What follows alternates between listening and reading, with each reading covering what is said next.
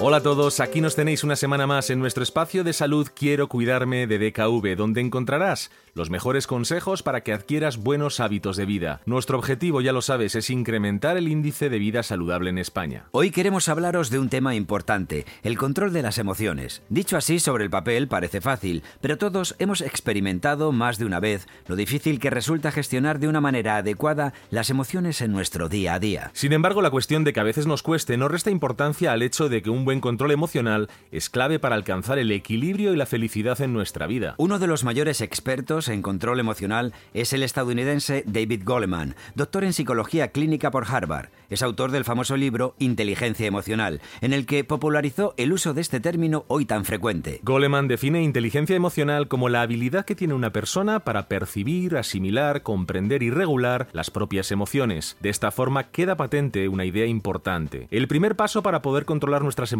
es saber ponerles nombre. Por eso es importante el autoconocimiento, es decir, que sepamos distinguir qué tipo de emociones nos embargan en determinadas circunstancias y cuáles son los impulsores que provocan que a veces se nos desborden. Podemos hacerlo por nuestra cuenta o pedir ayuda a otra persona, porque no siempre es fácil distinguir cuáles son los verdaderos motivos. Un buen consejo es intentar tomar distancia de la situación. Por ejemplo, si algo nos produce enfado y estamos a punto de sentir rabia, es mejor alejarse física y emocionalmente, dejar pasar unos minutos e intentar analizar por qué nos ha producido una emoción tan desmedida. Un recurso que nos puede ser de gran utilidad es intentar visualizar el problema como si no tuviera que ver con nosotros, como si lo viéramos desde la distancia o desde una altura. Nos tenemos que imaginar a nosotros mismos en esa situación, pero como si lo mirásemos a través de una mirilla. Al mismo tiempo hay que intentar mantener la calma, por ejemplo, relajándonos a través de una respiración profunda o dejando la mente en blanco, una técnica que es muy efectiva y que se suele utilizar cuando se practica la meditación o el mindfulness. Una vez que hemos trabajado el autoconocimiento y hemos logrado identificar qué tipo de situaciones son las que impulsan nuestras emociones y nos hacen perder el control sobre ellas,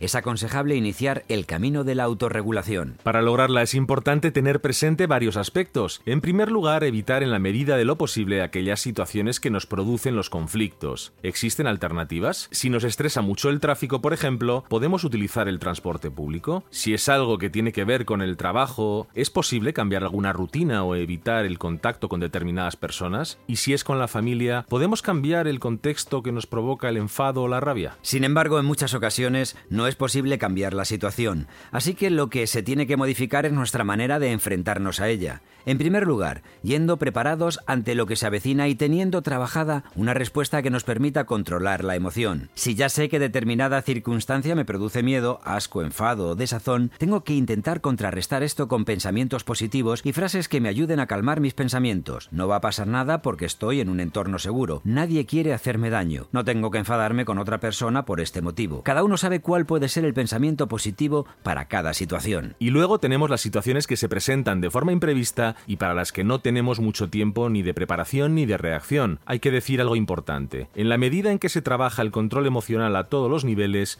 vamos ganando recursos a la hora de hacer frente a este tipo de situaciones. Pero en todo caso, para mantener la calma, hay algunos buenos consejos. Si nuestras emociones se desbordan para bien o para mal con otra persona, es importante intentar contar hasta 10 y no tener ninguna reacción hasta que tengamos control sobre nuestro físico, bien sea mediante la respiración o el alejamiento. Si nos enfada una actitud o una acción, un buen consejo es intentar ser empático con el que tenemos enfrente, intentar ponernos en su situación y pensar por qué reacciona de la manera que lo hace. También darle tiempo a que exprese su opinión o su parecer e intentar establecer un diálogo. También son útiles otras técnicas como tomar la iniciativa antes de esperar nuestra reacción, utilizar el humor como recurso y practicar de manera frecuente la liberación de pensamientos, bien sea mediante la escritura o el diálogo. Todas ellas son buenas formas de dar rienda suelta a lo que sentimos de una forma ordenada. Esperamos que algunos de estos consejos te hayan servido y no olvides consultar con un profesional cuando lo necesites. Nos despedimos hasta la semana que viene en un nuevo espacio más de Quiero cuidarme de DKV. Y recuerda que si eres asegurado DKV, dispones de la app especializada en chequeo de síntomas Digital Doctor y si lo crees conveniente, puedes consultarte con un médico por teléfono, chat o videoconferencia.